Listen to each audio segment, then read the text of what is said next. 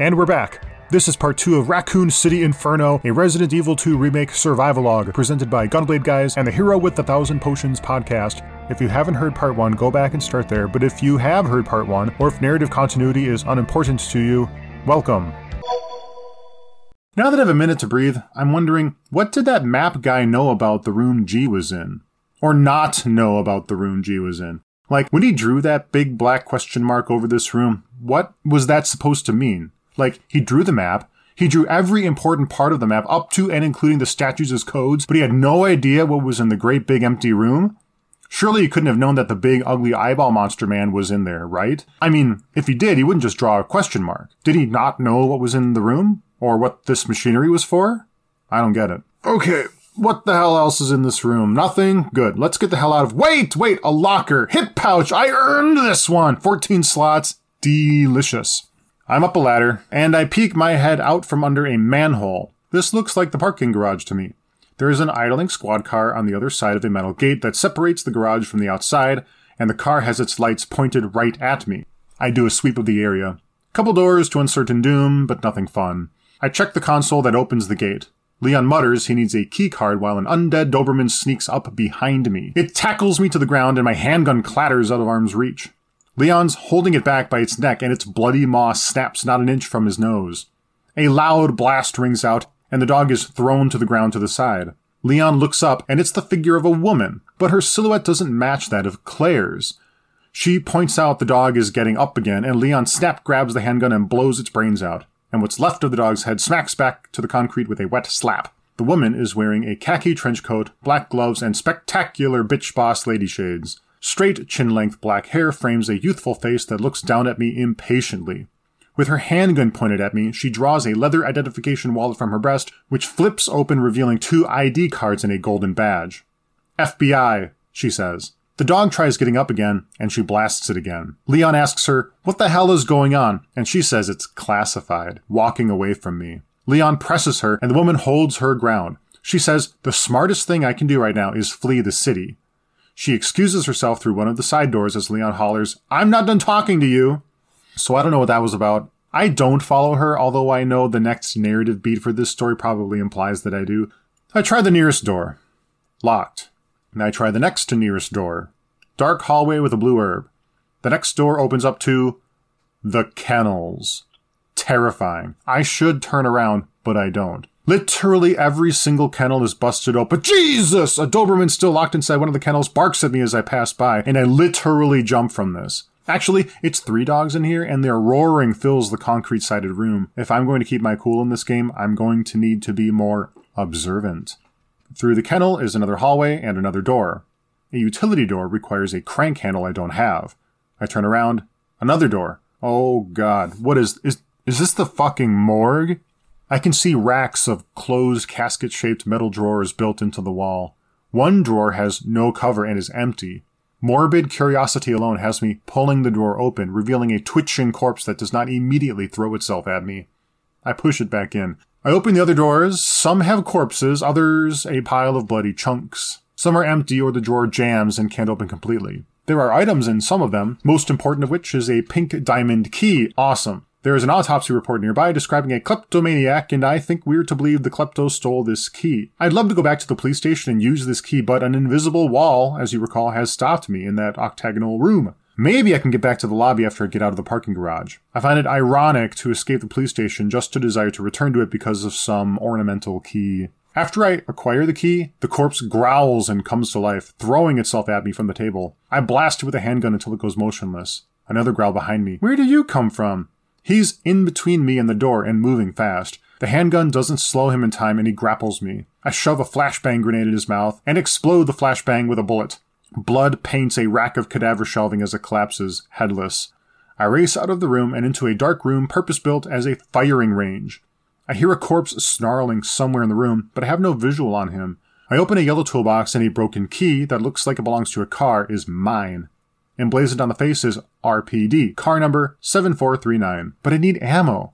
Is there ammo in this firing range? Next, two doors. One goes into the firing range's no-go zone, and the other has a pink diamond lock.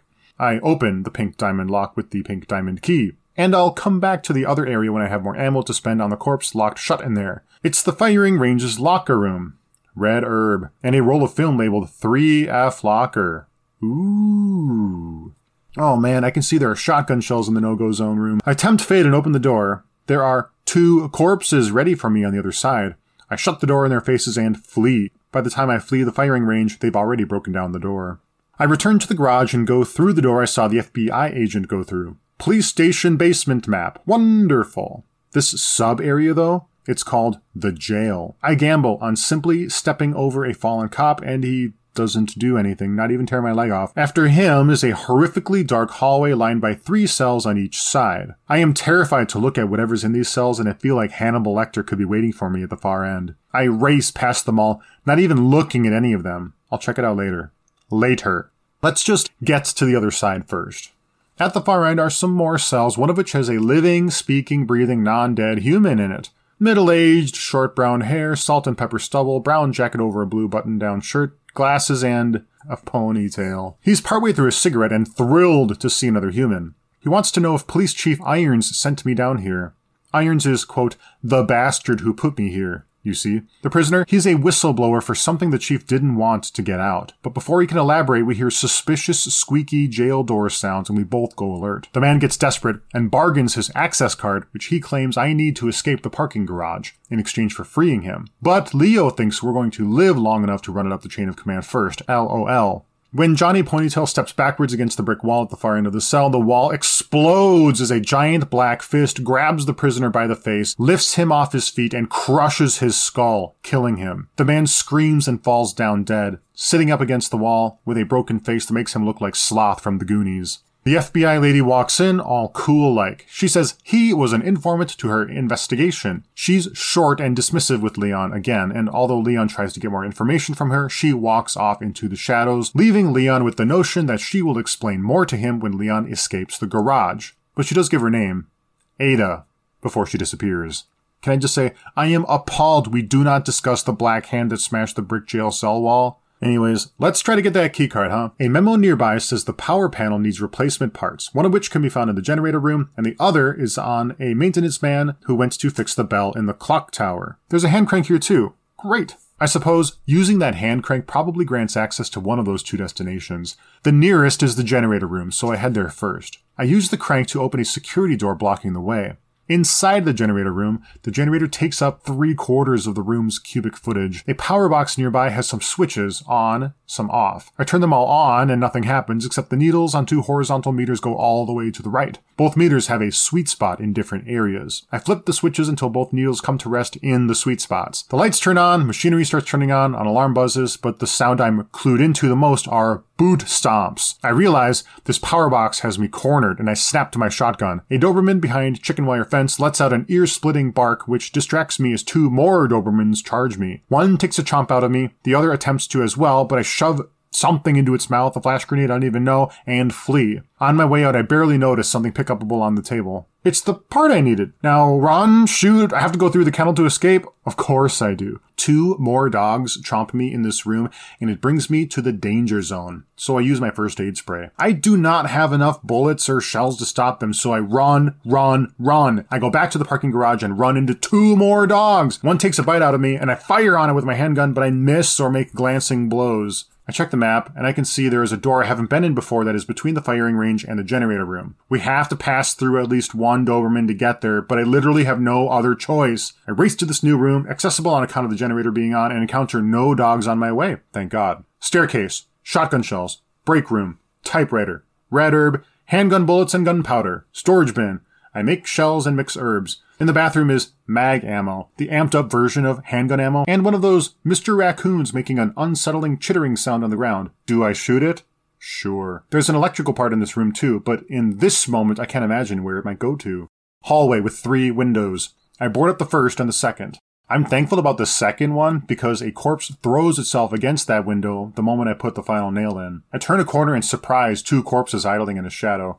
I killed them both with my handgun, and I'm thankful for the boards I put up because I'd have been in a deadly pincer otherwise. A combat knife stabbed into the wallpaper is now my combat knife, and I add the electrical part to a fuse box. The security door next to it opens, and half a cop crawls towards me. After the third bullet from Matilda, its skull explodes. In here is. It's an office that opens into. Hey! I'm back to the main floor of the police station. Okay, okay. Let me think. What was all of the stuff that I'd been meaning to do if I could come back here? I make a short list. Process that film that will probably give me a code to a locked locker. Open any doors that need the pink diamond key. Pick up the wheel handle from the showers um, find out how to jack up that bookshelf in the library, find a purpose for that scepter with the cursed red jewel, and was there anything else? I can't think of anything else. I check on Marvin. I see him slumped back on the bench I left him at. He growls at me precisely as the last 50 corpses have. Leon says, Marvin, oh no, before I put four bullets in his head, a fate he himself alluded to earlier. Marvin has nothing to loot. On my way back to the darkroom, I throw open a door and a licker is right fucking there. It licker shrieks and fast crawls at me. I shut the door, let a moment pass, and then reopen it. It's idling in front of the door, daring me to step in front of it. I'm waiting for it to get lost, but it has patience. Another moment passes. Seriously, it is not moving. I really, really do have to walk around it. It darts an eyeless look directly at me. I back up and shut the door again. When I open it again, the licker is nowhere to be found. I seem to have won the patience game. I reach the dark room and Oh, hey, now that the generator's back on, some of these rooms have workable light switches that make the whole place feel a little less scary. It is a false comfort, but it does reduce my stress. I process the film, and the picture shows that the code on the third floor locker is DCM. I reach the shower room, but I cannot remove the wheel from the pipe. So much for that. I run through a hallway that alerts a licker, but I escape its wrath by plunging my combat knife into it and diving into a side room. A moment passes. I open the door again, and he's on the ceiling above me. I walk under it with nerves of steel. Nearby, I open the linen room with the pink diamond key. A portable safe and more gunpowder is mine. That's all there is here. I unlock the DCM locker and earn more mag ammo. The second floor east side, I hand crank my way through a metal security door to the chief's office, through which, according to the map, I can access the private collection room, raccoon figurine. I shoot it, and I don't know why. Wait, wait, wait. Police chief's office requires a heart key. I don't have a heart key. I have a diamond key. Never mind. Staircase which can go up or down. I go down. Two corpses look at me from half broken windows, but I don't shoot at it because I suspect this is licker bait. Interrogation room. Needs a heart key. Observation room. Needs a shamrock key. Dead ends everywhere. Glass shatters behind me, and I suspect that I'll have to shoot my way out of here. Let's go. A few shots fells the one undead cop in my way. I walk over his body and take the staircase to the third floor. I find window boards, flash grenade, and handgun ammo. A storeroom has two corpses and a large gear for me. The large gear occupies two inventory spaces, so I'm going to have to get rid of something. Looks like I can pitch the hand crank and the pink diamond key, so I do. An exterior deck provides access to the second floor roof via a flimsy metal ladder that disintegrates as I climb down it. Leon and pieces of the ladder crash onto the concrete, certainly attracting nearby attention and making getting back to the other level impossible. But this is the roof the helicopter crashed onto. Orange flames are still licking its sides. Handgun ammo sits on a red bench nearby and I effortlessly swap from shotgun to handgun, load the ammo as a means to clear inventory space, and swap back to the shotgun. A water valve nearby makes a squeaky sound when I pull it, and it adds a gallon or two of water onto the waterlogged rainy roof, but has no real effect. There's some terrible banging coming from the boiler room. When I'm 10 feet away, the door blows open and two corpses stagger out.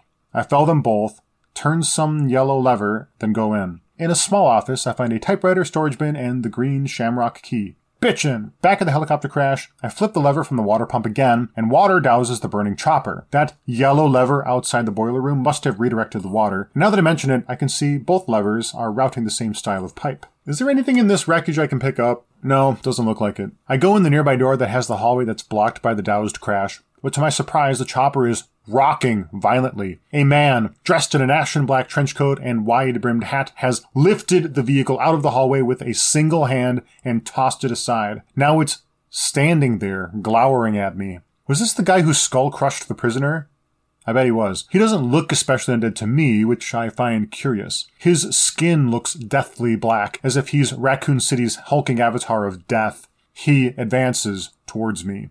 Oh, Fuck. I race outside onto the rain drenched roof, turn, dig my heels in, and pump him with shotgun shells. I shoot the hat off his head, and according to the achievement prompt that appears, this guy is called the Tyrant. He's faster than he looks and punches me in the gut.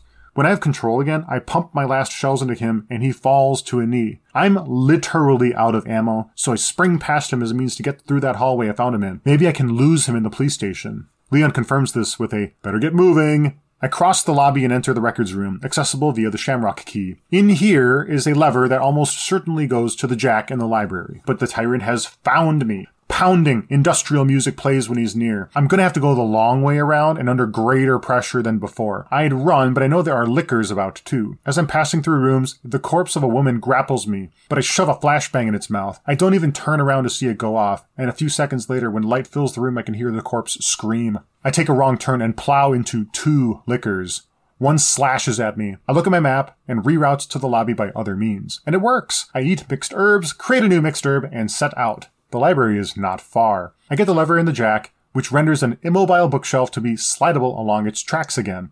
But the tyrant has caught up to me. He punches me in the face so hard I'm surprised Leon isn't spitting teeth, and I flee to the lobby. And he follows me. The lobby is no longer a safe space, and I literally have no more ammo on me save for eight rounds of homeless mag. I kite the tyrant around the library to the extent that I can move the bookcases to grant me access to the third story walkways lining the lobby. I dive into the first door I see as a corpse screams in my ear but does not get its hands on me. I scan the room, knowing precious seconds are dwindling before tyrant doom. Document. I guess the bell in the bell tower is threatening to break and perhaps fall. That's pretty interesting. A wall of rusty gears is missing a piece. Thankfully, I still have the gear I found on me. Let's put it in place. It slips into the gearworks like a glove, and the whole thing begins turning. A metal staircase appears and grants access to the level above. I'm able to take the large gear back, and so I do. I find a large gunpowder bottle, which allegedly creates double ammo when mixed. I find another gearbox, but the large gear doesn't fit. Up the staircase, I am faced with the interior side of the clock tower's large clock face. Its facade occupies the entire side of this room. There's another gearbox here too, I take a small gear from it and insert the large gear. Something is turning and I cannot take the large gear back. I put the small gear in the other gearbox on the floor below. where is this tyrant? Why is it giving me all this time to do this? The turning of this small gear activates a series of gears and turning shafts which terminate at the clock face. The clock strikes 3 a.m. and the bell rings out into the raining city. Bad idea, I think. The ringing bell knocks loose a cardboard box branded with the word Aegis sitting beside it and falls to the floor next to Leon.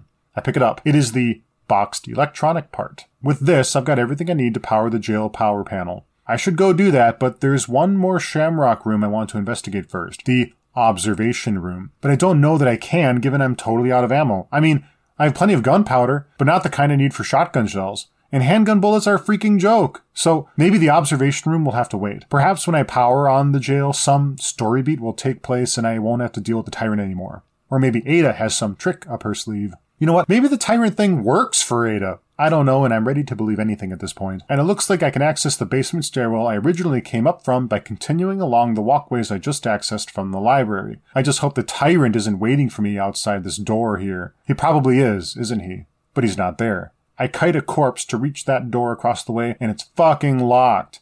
And now the tyrant music is playing again. I'm cornered, but I don't see the tyrant, and shortly after the Nine Inch Nails jam fades away. I race past two corpses, the second of which should have taken a bite out of me, but inexplicably misses, and I'm able to get back to the library, and then the lobby, scot free. I save my game. I make it back to the parking garage. I know undead Dobermans are going to chase me as I cross to get to the jail area, but I have no choice. I hold my breath behind a concrete pillar and watch how two dogs patrol. I don't see the third one though.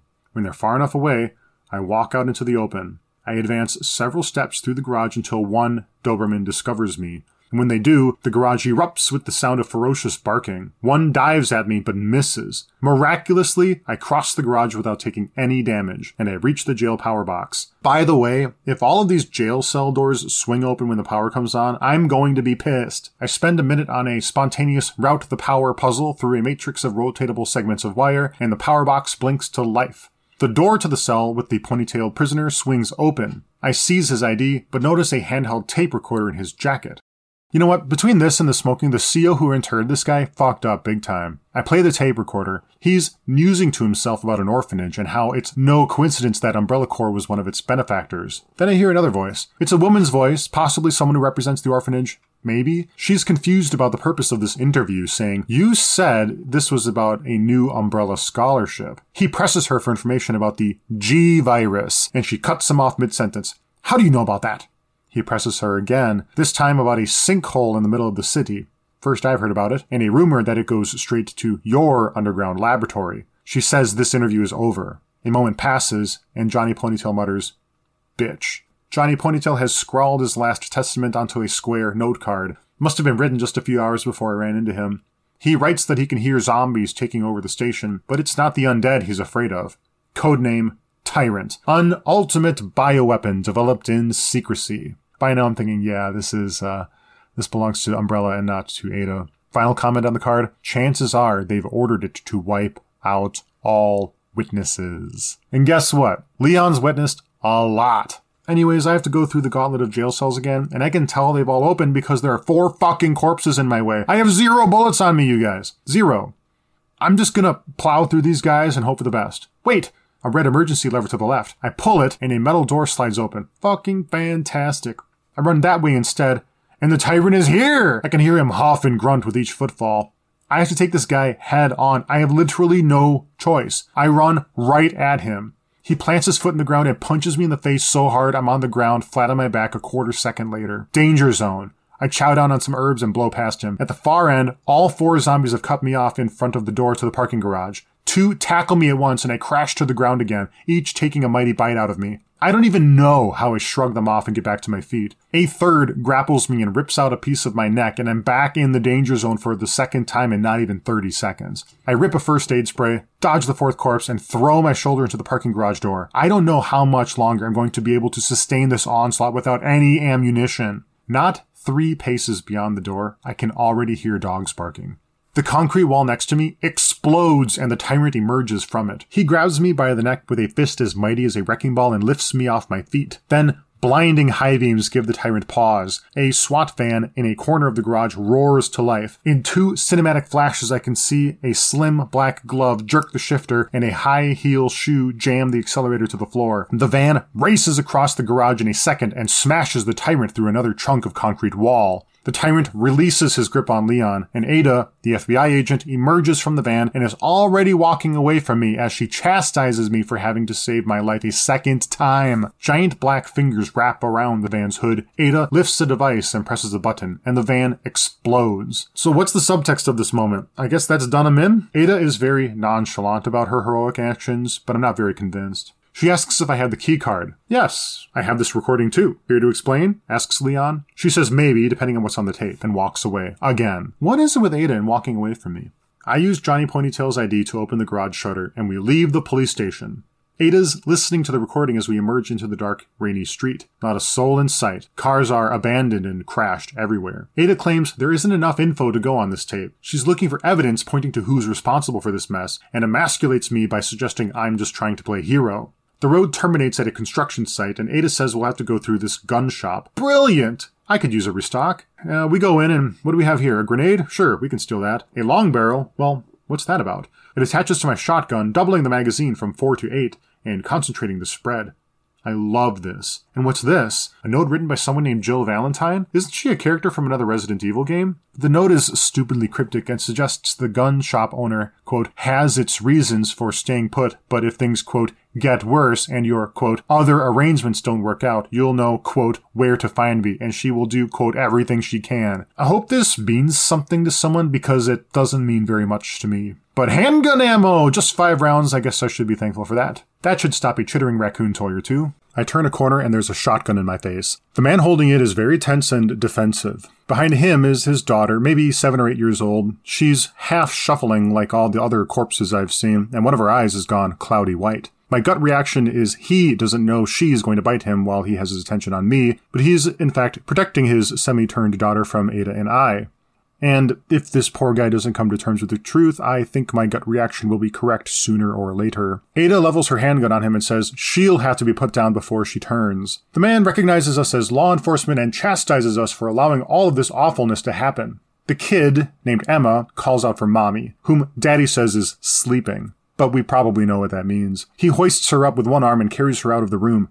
He says, Please leave us in peace, and slams the door. Leon turns to Ada and says he wants to help people like him and that this was his reason for joining the Raccoon City Police Force. Ada shares her true mission with Leon, which is to take down Umbrella Corps, which she admits is a tall, tall order. Probably a suicide mission, but Leon says, Count me in. As we exit the gun store through the back, Ada says Umbrella Corps is a biological weapons manufacturer that fronts as a pharmaceutical company, and that this zombie apocalypse we're experiencing is a virus that mutates humans into indestructible monsters. Ada's looking for Annette Birkin, who Ada claims is responsible for unleashing this terror onto the city. We walk into a sewer, which Ada suspects can lead us to the secret Umbrella Corps factory. A couple turns later, we feel the sewer tremble. Leon wonders out loud if it's an earthquake, and Ada says, I hope so. Not long later, we turn a corner to see light pouring into a wrecked or abandoned subway tunnel where some enormous, scaly thing slides through a beam of light.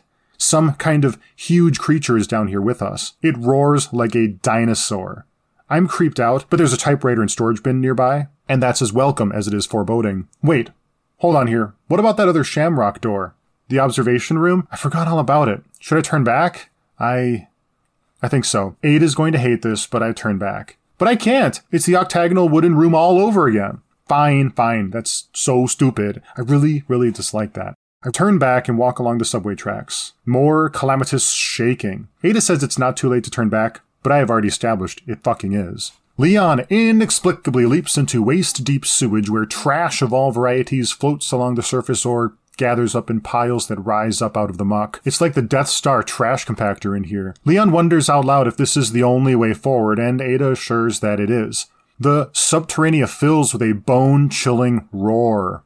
We both go quiet, and then a huge monster erupts out of the sludge. Run! It's a slimy, mutant, gargantuan crocodile, complete with a long snout rimmed with huge, sharp teeth. I race in the other direction. The camera is facing Leon's front instead of his back as a means to show the distance and horrific menace of the creature chasing me. But the creature is faster. It snatches Leon in its mouth and crunches. The screen goes black, and in this moment, I wonder if we're going to have a belly in the whale sequence for a hot second, but then the game over screen appears. You are dead! Oh my god, where are we? Game Shark, what's going on? We're sneaking into an encampment of the Mad Cat's mercenary army because one of them stole the codebook from the Game Genie Shrine. I guess that makes sense. One good gaming peripheral deserves another. What? No, I didn't mean anything by that. They're dangerous and I should keep my voice down. So are these guys like barbarian feline folk? Be quiet or I'll alert the guards to our location. Dude, how am I supposed to keep track of where I show up every time I get a game over? It's not like I get to decide where I appear or who I get to meet or if they're friend or enemy or what. Oh my god, he kicked me out. okay, where was I? Right, the crocodile. What was I supposed to do? Leaping into the sludge sealed my fate. It wasn't like I could do anything before the monster appeared, and the brief chase sequence was its own cutscene. There wasn't even a QuickTime event. What else could I have done? Not go down there? Was there some other path I could have taken? I'll have to find out. I'm back at that ledge, and what else can I do? I walk behind Ada and push her towards the ledge, like as if I can get her to die instead, but nothing happens. I fire a shot into the sludge as a means to alert the monster. Nothing. I go back down again. The monster emerges again, but when it's chasing me, I realize I can control Leon as he's running. I get where my confusion came from. It wasn't a cutscene. He's auto running away from the monster, but steerable. Auto running is not something we've seen in this game yet, and the game does not prompt me with this shift of base gameplay when it happens, so I'm not feeling like this game over is very fair. I do get it. I, I do get the developer's intention to deliver a desperate and spontaneous chase, so I'm going to try to get over it. The monster lunges to Leon's left, so I swing right. He misses, and I'm able to put some distance on the monster as it recovers from its lunge. A second later, it gathers speed again towards Leon's right, so I bank left. It snaps once, then again, and gets even closer. The monster needs almost no time to recover from the second attempt to make dinner out of me, so I bank to the right just in time for the jaws to come crashing down at Leon's side. A hot second later, Leon leaps over a metal pipe which the monster lodges its jaws into. Yeah, it has its teeth stuck on this steel pipe. I can see some kind of yellow and red danger symbol emblazoned on the pipe, and gas is violently escaping the pipe due to the monster crashing into it. By sheer muscle memory alone, I snap pull the pin on the grenade I picked up in the weapons shop and hurl it at the beast. A second later, the grenade explodes, setting off a chain reaction with the ruptured gas line that fills the sludgy sewer with white light and a roar of sound. The explosion bursts the creature's head, and bloody mutant viscera rains down all over me. The chase is over, and the tremendous heft of this creature is reduced to a mangled, bloody stump that twitches as the remnants of its nervous system dies. Leon lays down a spectacular quote in this moment that I am not going to forget for a long, long time. Chew on that, you overgrown son of a bitch. Now, Ada has caught up to me and releases a ladder that gets me out of the waste. She's impressed that I survived all of that, and we take an elevator deeper underground. As we descend, Ada clarifies that Umbrella doesn't sell monsters. It sells the viruses that make the monsters, and that is terrifying as that Super Gator was. This Annette is far more dangerous than that. I can't wait to meet her. And then we meet her. One room past a typewriter, we observe a blonde haired, middle aged woman in a white lab coat leaning over a fallen corpse. Ada snap draws her handgun and identifies her as Annette. We're here for the G virus. You'll never get it, she says. She sets the corpse alight as a distraction and springs away. Ada chases it, but Annette begins shooting at her. Leon dives at Ada, both landing into safety. Leon is shot and, as usual in these kinds of situations, implores Ada to go on ahead. Ada must have lost her bitch boss lady shades when Leon threw himself at her because now we can see her face in full. I was pretty sure she had some Asian in her, but in this moment I'm certain her heritage is very Chinese. She has gray green eyes, too. The screen goes black, and when we're back, Ada has shed her trench coat and gloves for a tight fitting red dress that ends halfway up her knees and a black fabric choker. She's standing next to Leon, speaking into her walkie talkie. She says if the G virus is not on her, meaning Annette, it is in the nest. Nest is in all caps, by the way. Once she has it, she'll call for an extraction. Whoa! Now we have taken control of Ada, which is surprising to me. So what's in her inventory? Nothing but a handgun, a Broom HC, a limited edition 9-shot capacity 9mm double action semi-auto handgun. Now that I can control her, I feel like it's a shame I can't loot Leon. What if I need his red scepter with a cursed jewel? Oh, looky here. EMF visualizer. Use it on walls to track wiring and hack electrical equipment. This agent has rad gadgets from Q Branch. I use it on a wall and see a hologram of blue cord running behind a large ventilation fan. Pulling the trigger on the EMF visualizer on the power box activates the fan and causes it to turn faster, faster, and faster. A moment later, the fan disintegrates, and I've granted myself access to the ventilation shaft. Candy from a baby.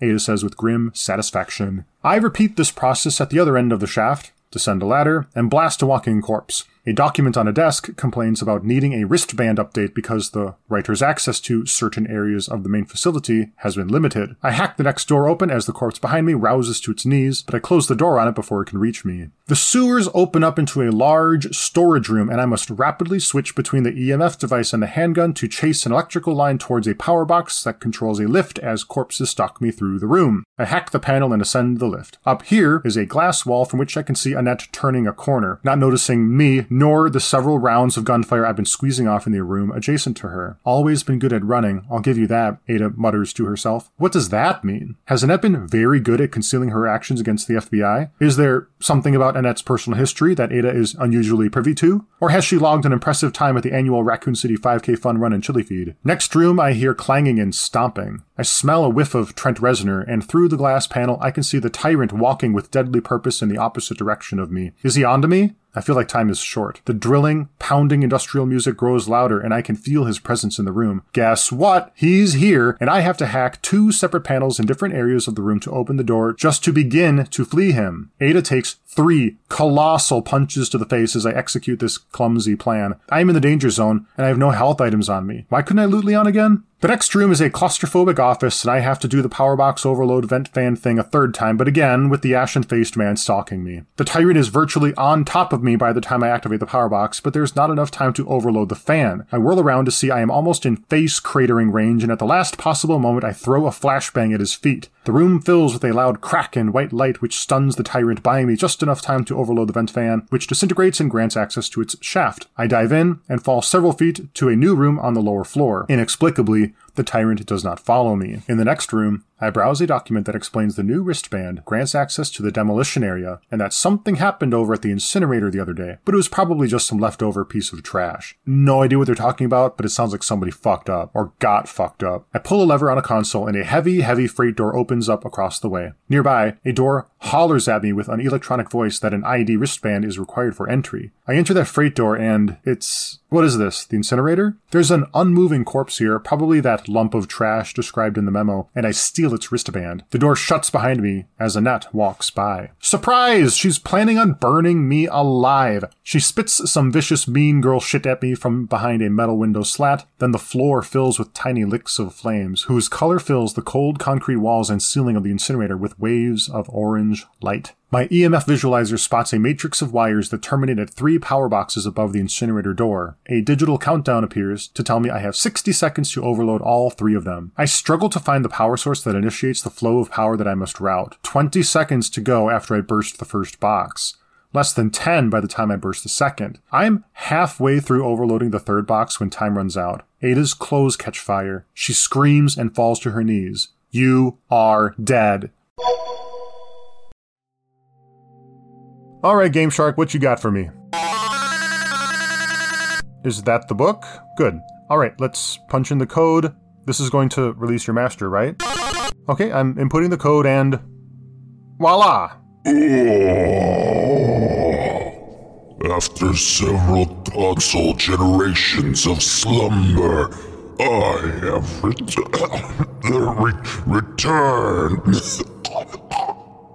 Oh my god, are you okay? I just. I have returned. Game Genie! You know, you're just as I imagined you'd be. Red Genie body, just shredded. Absolutely shredded body. Absolutely shredded body. Right, so do I get any wishes for this? I do not grant wishes. I am an all powerful entity that bends the rules of game worlds with hexadecimal code.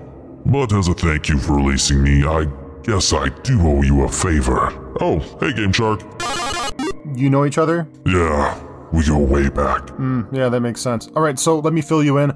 I'm from the real world, and every time I get a game over, I get sucked into this world. This sprite game over kid would humiliate me and bring me back, but she's disappeared this time, and that's really complicating things when I show up here. So I've been wondering what's happened to her. And also, there are these trickster kids cheater, cheater, pumpkin eater. Mm. Oh, yeah, I hate those guys. They're the worst. They stole my elbows last time, and I'm trying to get those back too. They stole your elbows? It's a long story, but yeah. Surely you mean your elemental bow and arrows. Y- yeah. Yeah. I can make you another one of those. What element was it? Um, fire? Done! Oh my god. Something wrong? No, no, this looks exactly like the elemental bow and arrows I used to have. Can you cheat me back to the real world again? I can. Then I'll look into the whereabouts of your game over kid as well. Okay, I'm back. But my bow and arrows are gone. I'm betting they exist in the game over world only. Alright, so where was I? Now that I know how this spontaneous puzzle is supposed to be solved, I expect to complete it with time to spare next go round. And you know what? Round two, I burst the third box with 17 seconds to spare. Q Branch Gadgetry saves the day again. When I emerge from the incinerator, Annette is nowhere to be seen. And practically speaking here, why isn't the tyrant sort of waiting for me to pound me into delicious human jelly? Maybe Annette was overconfident in her trap. I pass through the wristband checkpoint, and the electronic voice tells me the ban is valid until October 1st. Alexa, why would you announce that out loud? Spotlights blind me as they cross an industrial catwalk one or two floors above a facility floor below. Annette speaks to me through a PA system, and I can see her looking down on me as she operates a console in a control room. Ada accuses Annette of killing her husband so she can take credit for the G virus. Annette thinks this is an interesting theory, then throws a switch. An overhead crane, like the ones you see loading and unloading freighters at port, swings a deadly pendulum of metal towards Ada as a means to crush her. Ada leaps from the catwalk, hangs precariously for a moment, then drops to the floor below. Down here, a piece of metal has pierced her leg, and Ada cries out, Where's Leon when I need him? Which is quite the about face considering how disdainful she's treated our rookie cop. The echo of something alive or dead bounces off the walls of the cavernous facility, and Ada collapses. Fade to black. We're back to Leon. He rouses awake and checks his walkie talkie, calling for Ada. Nothing. A typewriter and a storage bin is one electrical lift away, so I save my game. The way forward is wading through more waist deep awfulness. Up a dry bank is a probably totally dead body of a special ops soldier, and I loot a USS digital video cassette from it. It's got a label handwritten on it that says Operation Nest Wrecker, followed by a 2 in parentheses. Nearby is a locked door labeled Treatment Facility. I pull a rook chess piece shaped plug out of a power box and a metal bridge nearby elevates to the upper level. If I put it back in, it returns to the level I'm on. It seems impossible to input the piece and get on the bridge as it escalates, and there is a door across the way, so I keep it in the console for now. Farther ahead, Leon inexplicably leaps off a metal balcony, slides down a concrete slope covered in shit, and splashes down back into the waist deep sewer water. He cries out, Oh shit! when he gets on his feet again. I can hear labored breathing down here, and across the way, my flashlight spots some human like figure in the waist deep muck with its back turned to me. Might be smart to take this guy out before I slip into some side door and he follows me in. I take one step closer, and it dives effortlessly into the water and disappears. Oh, this is going to be fun. Farther up, there it is again, blocking my path. Some lumbering, fleshy, swollen, tumor headed humanoid begins trudging towards me. It has no reaction to a couple handgun shots, so I wheel backwards. Now my back's pressed up against the concrete wall I slid down. I have to open fire. Several handgun shots later, the tumor on its head bursts, revealing a big orange eye embedded in its upper torso. I loose all of my handgun ammo onto it, and then all of my shotgun ammo onto it. I should have run when it dropped, but I didn't. I reach for my grenade, but I've already used it. Now it has grappled me. Its ugly, bulky arm splits open into four pseudopods of gnashing teeth. The first time it happens, Leon plunges a combat knife into it for a free escape, but the second time it vomits bile on me, and I am now poisoned. I'm able to put some distance on it now, and as I run, I mix green and blue herbs together to make an antidote to dry rub. I open a door and walk into the control room. A memo on a desk tells the story of someone trapped in Nest, all caps, and that they are all contaminated with the virus. The failsafe system didn't activate, and all of this might be Director Owens' fault. Another locker has a dial lock, and elsewhere I find two shotgun shells. I leap down a shaft to the floor below, and you know what? This room kind of looks like the control room Annette used to strike Ada with the crane. And there she is. Ada, I mean, I can hear something growling on the other side of a door, which Ada is near. This must mean time is short on saving Ada. I examine this room and find a pamphlet from a company called Knights Construction. Written by the CEO, the pamphlet says its two core principles are playfulness and superior industrial design. It also makes analogies to chess pieces like more refined than a queen, more polished than a knight, and as pleasant as a pawn. Our work is sure to bring victory to everyone involved. The CEO signs off by citing several accomplished chess accolades like World Chess Alliance Honorary Member and Raccoon Chess Lovers Guild Honorary Director, and then shares its name, R.B. Fisher. Fischer. That sounds a lot like actual real world chess titan Bobby Fischer, who won the Chess World Championship in 1972, declined to defend his title in 75, citing disagreements with Chess International's governing body, and then disappeared into obscurity until the mid 90s.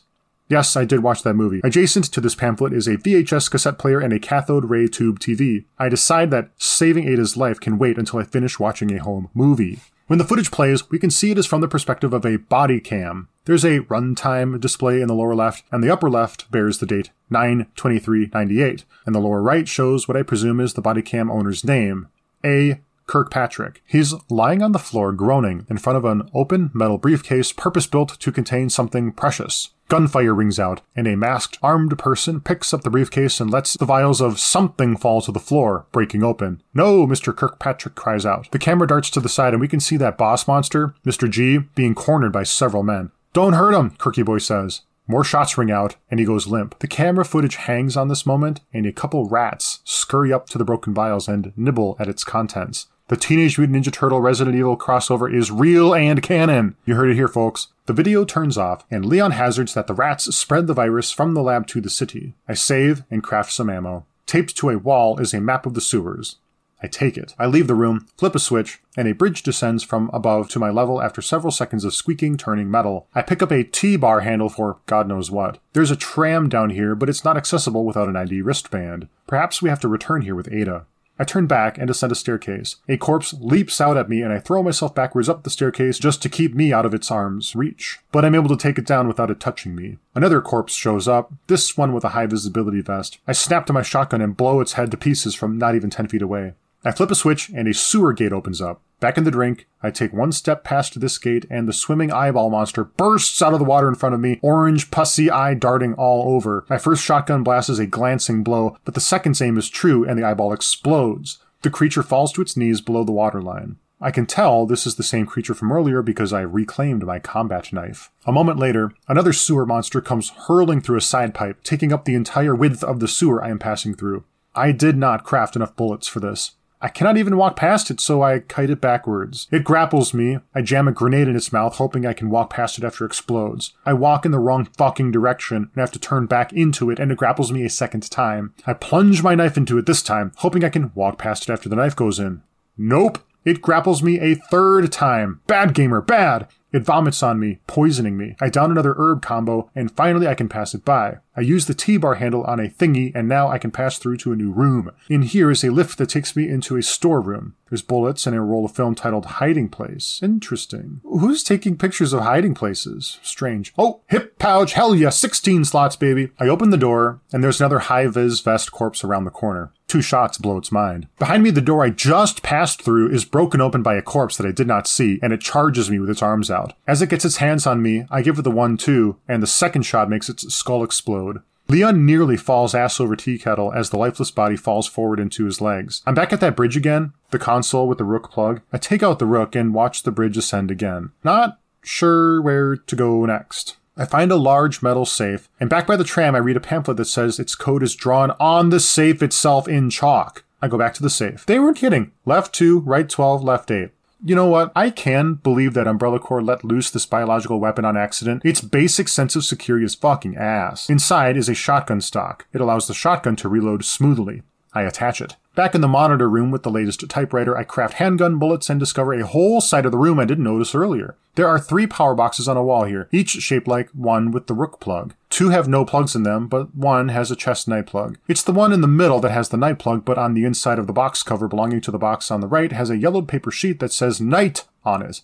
The other box covers as yellow sheets are torn off. Based on all of this, I have gathered that the essential puzzle of this area of the sewers is to acquire chess piece plugs and fit them in here. Maybe. I put the knight plug into the knight box, but nothing happens. Perhaps it would if all the plugs were here. I take the knight plug and think about what would happen if I swapped out the rook plug in front of the elevating bridge with the knight plug. There are two notes on a bulletin board to the right, each bearing clues to the puzzle. One says you probably have to stick one plug into each of these terminals to access the U area, and pretty sure the rook and knight are on the same wall, and the bishop and queen aren't next to each other. The queen and rook were opposite each other, too. I have only a general idea of what this means, but it gives me a little more direction than I had earlier. Thankful for that, at least. When I turn around, I notice there are another three power boxes. Wow, I am not very observant. This is making a lot more sense now. The left one has a bishop plug, and the box it's in has nothing on the interior of its cover. The left has nothing and nothing, and the right has a pawn plug and the illustration of a pawn on the interior of its cover. So let's synthesize what we know. I have three of the six plugs on me knight, bishop, pawn.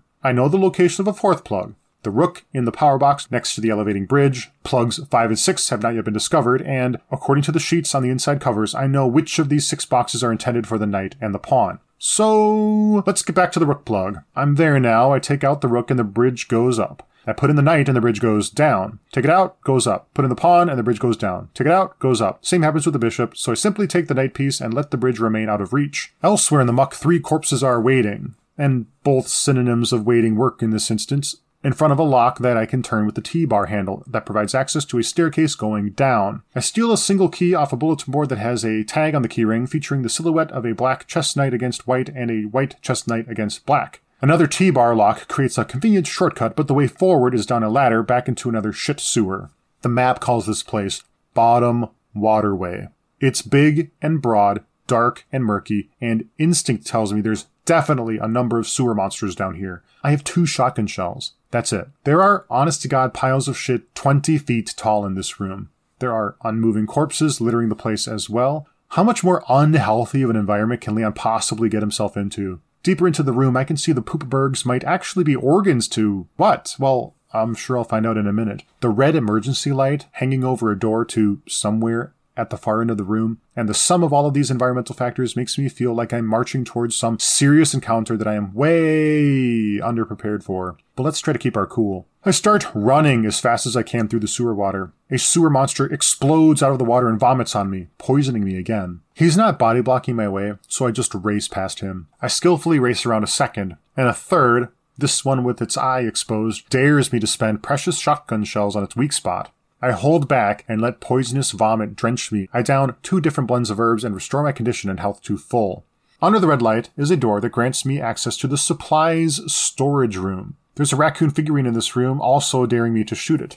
If I'm not going to spend my shells on a monster, I probably shouldn't spend it on these things, so I don't. Elsewhere in the room, there's the king chess piece power box, but the plug isn't in the box. There's a metal mesh door next to it, so I figure a plug will open this door. I have five plugs on me, and none of them make the king power box do anything. Nearby is the queen power box with the queen plug in it. I take it, and it shuts the metal door next to it. I take the queen plug and put it into the king's box, ignoring all subtext to whatever is going on between these two pieces. The door next to the king's power box activates and the metal door next to it opens. Here is the king's power box, and it's probably controlling access to another mesh metal door protecting what I can see as a weapon on a display case in the back. According to the map, this item is a a chemical flamethrower X400 what? A flamethrower? Yes! Please, please, please, please, please, please, please, king me, king me, king me! But I don't have the king piece. The queen is in that other box, so let's try the four pieces I do have on me. None of them work. But there is a staircase nearby that grants access to the floor above. A corpse flopped over a railing stirs and falls down near the flamethrower's door. In this room is another power box, and it has the king plug. I take it and a metal door shuts, locking me into this small loft. I jump down, and the corpse that fell is in my face. I snap fire my shotgun. My aim isn't ideal, and the shot blows away all the flesh around the corpse's neck, revealing only neck bones balancing on a completely intact head.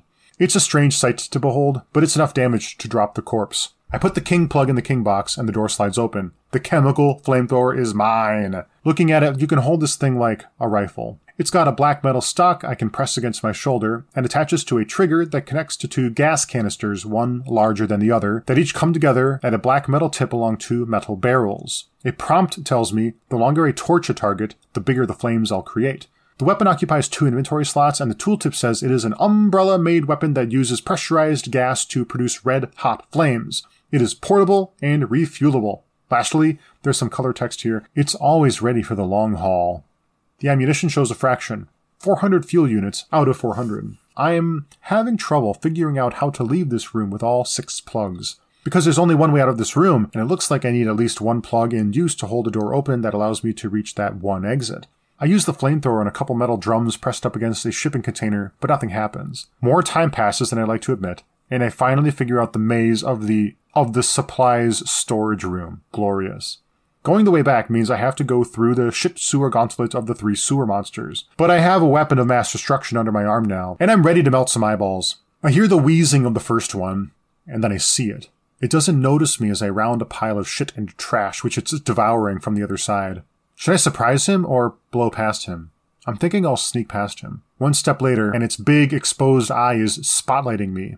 I squeeze the trigger. I steady a stream of burning fuel over its back for five seconds straight, advancing towards it. I can see there is a second monster just behind it. The first thing writhes in pain as flickers of orange flame illuminate the slimy, vaulted sewer walls. It thrashes in place, then collapses, and I can see its backside of pustules bobbing above the water level. I round the first creature and lay the flamethrower on the second creature. The creature's tentacle mouth arm sticks out at a perpendicular angle, which I find strange. I pause to watch and see if the flame volley was enough to bring it down, and in that moment something small leaps out of the water and strikes me. Maybe it spewed some kind of creature from its arm. The large creature isn't going down, perhaps because it has its eyeball covered and the first creature didn't. I lay on the fire again, and by the time it's enough to fell it, I'm at 70 fuel units out of 400. When I pick up a box of mag ammo, I can hear the third creature roar just behind the wall of sewer waterlogged viscera I'm standing against. It must have my scent. I exhaust my fuel supply to bring it down, but there's a fourth creature, the final obstacle in the gauntlet. I'm able to stand out of the water, and it doesn't seem like it wants to stand on land with me. So maybe I can kite him over to the side and race behind him. He disappears below the water level, and all goes silent. Shit. He's playing the patience game. Well, I can be patient too. I wait a long moment, like 30 seconds, then hop into the water from the closest possible point to the exit. The creature reads me like a book, and I'm in its slimy arms the second after I hit the shit sludge. On my way back, I use the knight chess piece key, not the plug, the key, on one of the locked doors that grants access to the workers' break room. I slide a locker bay out of the way, revealing a secret elevator with a squeaky metal door. I enter, and the lift ascends. I wonder where I'm going. Where am I? I'm back in the underground facility next to the area where we fought Mr. G. Holy crap, do I have access to the police station again?